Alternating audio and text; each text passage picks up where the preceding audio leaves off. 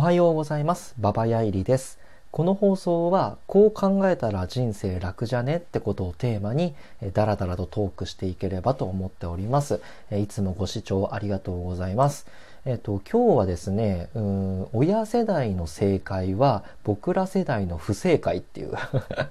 すげえなんか、あの、不謹慎というか非道徳的なこと言ってんなって自分でも思うんですけど、えっと、そういうお話をしたいと思います。親世代の正解は僕ら世代の不正解っていう。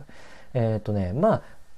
まあ言葉の通りなんですけど今日の結論はですねうんと大人は生き方を自分で決めるべきであるっていうことなんですね。で間違っても親世代の助言通りに生き方を選択すべきではないということを思ってます。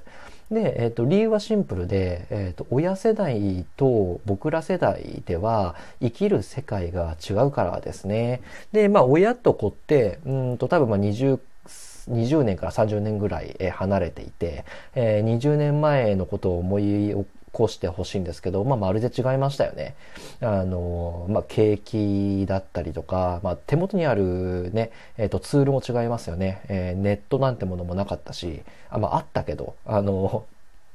ここまでね、えっ、ー、と、つながるとは思ってなかったし、えー、まあ、スマホなんてなかったしってことで、えっ、ー、と、まあ、生きる世界が違うんですね。で、あの、自分、大人であれば、自分の生き方は自分で決めようぜっていうところなんですけど、あの、まあ、例外として、えっ、と、子供は違いますね。えっ、と、未成年はですね。まあ、法律上ね、えっ、と、未成年の人は、まあ、保護者の、まあ、管理下で物事を決めなきゃいけないよっていうところがあるので、あの、まあ、子供はその、あの、うちではないということです。えっと、まあ、未成年はね、社会的責任が取れないから、まあ、そういう形になっているんですけど、えっと、二十歳以上の青年ならば、あの、まあ、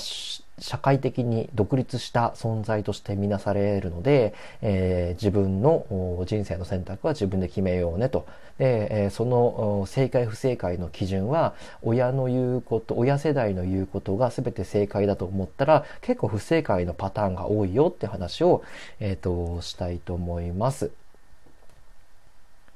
はい。じゃあ具体的にちょっとね、えっ、ー、と、見ていこうと思うんですけど、今日ね、話したいそのポイントは3つですね。働き方、えー、学び方、遊び方。まあ、主にこの3つでですね、うんと、親世代と僕ら世代では全然違うよって話をしたいと思います。まず、えっ、と、働き方ですね。親世代はですね、まあ、1つの会社で終身雇用っていうのが、まあ、え、かつ年功序列っていうのが、えー、まあ常識でしたね。で、僕らの世代っていうのはもう終身雇用、何それ神話でしょっていう話になってます。うんと、まあ詳しく、うんとお話していきたいんですけど、2019年の確か7月8月ぐらいにですね、経団連っていう、まあ、大企業の組合みたいなところの会長さんが、終身雇用はもう無理っすってっていうふうに言ったんですね。で、トヨタの社長とかもね、同じことを宣言していて、で、これって、あの、まあ、結構反響があったんですね。で、あの、まあ、トヨタの社長とか、経団連の会長みたいな地位ある人が、えっと、まあ、終身雇用無理とかっていうね、国民、サラリーマンの不安を煽るようなことを言うんじゃねえよ、失言だっていうことをね、えー、世の中が騒いだんですけど、決してこれは失言なんかじゃないんですね。あの、ケナレの社長とかトヨタの社長なんかがですね、あの、失言なんてそうそうしないんですね。あの、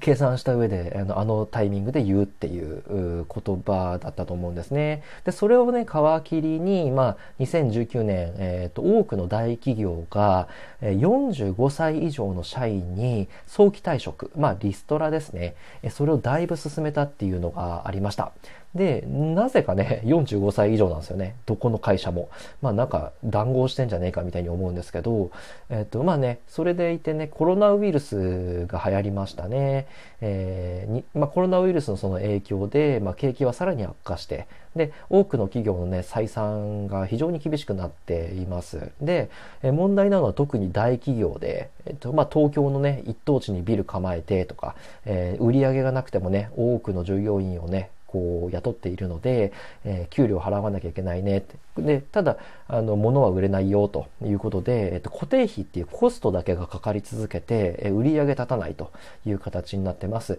まあ、こうなったらな、なんて言うんでしょう、年功序列と終身雇用なんて今後ってもうリスクでしかないよねと、企業から見たらですね、えー、っていうことが伺えます。ってことで、えっ、ー、と、すでにこう、親世代の一つの会社で年功序列の終身雇用っていうのは、まあ、基本的に終わっていると、えー、見ていいかなと、え、僕らの世代は思います。で、え、これがまあ働き方。で、次がですね、学び方ですね。で、親の世代はね、大学を出ろって多分言うと思います。まあ、経済的、経済的に大学にね、えー、まあ、入れないっていうご家庭もあると思うんですが、まあ、今のご時世大学ぐらい出ろっていうところを言うと思います。で、まあ、僕らの世代はですね、えっ、ー、と、まあ、大学で得られる知識なんて、ググれば大体無料で手に入るっていう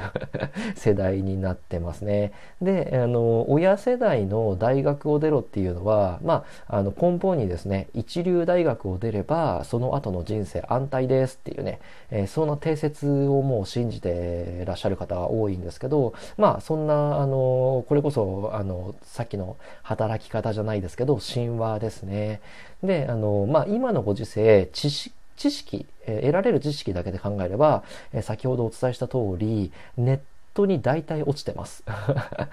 で、あの、各分野のね、あの、基礎知識も当たり前なんですけど、最新の論文ですらね、ネットで公開されてるって時代です。なので、まあ、既存の問題に対する正解っていうのを、えっ、ー、と、求めた時に、お金と時間をかけずに、もうネットで手に入る時代になっちゃったんですよね。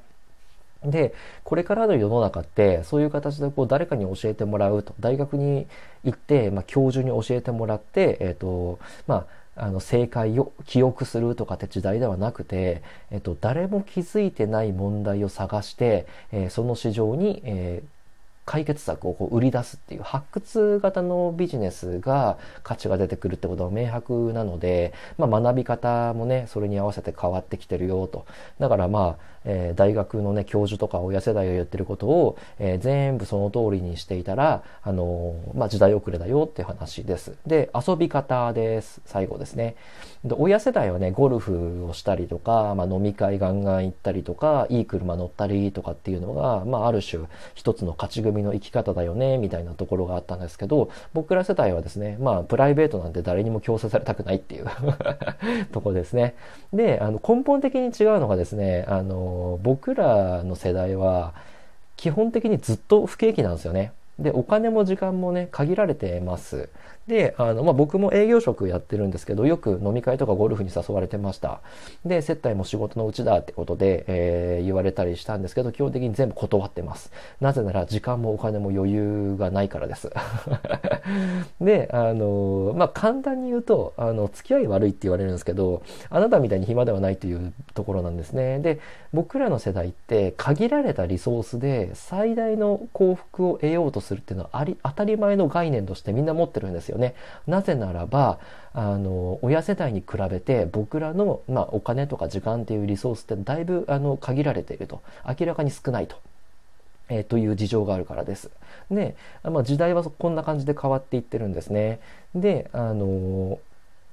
親世代から見たら多分世知辛い世の中になってるはずなんですよね。で、まあ、現代社会を生きる僕らはですね、えーと、僕ら自身で物事の価値を見定めてで自分のリソース、うん、っていうのをどこに投下するかっていうのは自分で考えて決めるべきなんですね。えー、大体親世代以上の、えーと、お年寄りの方々が、えー、言っている常識っていうのは、えーと、一昔前の常識なので、うんと、本当にそうってあの疑ってかかるべきだと思いますね。それが最終的に自分の人生をあの楽する上では自分で自分の目で見て考えて自分で決めて、えー、突っ走るっていうことをやった方が後々絶対楽だと思いますね。今の時代に、えー、マッチした感性という意味で言えば、えー、若ければ若い方があの感性って鋭いはずなので。はい。ということで、うんと、今日のお伝えしたかったあテーマ、結論をね、繰り返しになりますが、親世代の正解は僕ら世代の正解では決してないと。不正解の場合が非常に多いよとえー、まあ、大人になった僕らはあ生き生き方っていうのをね自分で見定めて自分で決めるべきだよっていう、うん、とお話を、えー、させていただきました。えっ、ー、と、間違ってもね、えっ、ー、と、親世代、別これ親をディスってるわけじゃないんですけど、親世代、一つ上の世代の助言通りに生き生き方の選択をすべきではないよっていうお話です。えこんな感じでですね、えっ、と、僕のこの放送では、えこう考えたら人生少しは楽になるんじゃないかなっていうことをテーマに、え持論を展開して います。で、あの、まあ、この放送に限らず、ツイッターとかブログとかでも同じようなことをダラダラとあの喋っているので、えー、よろしければご覧になっていただければなと思います、えー、あなたの人生が少しでも楽な方向に向かうことを願って、えー、今日も、えこの放送を締めたいと思います、えじゃあまた次回お会いしましょう。ご清聴ありがとうございました、えまたね。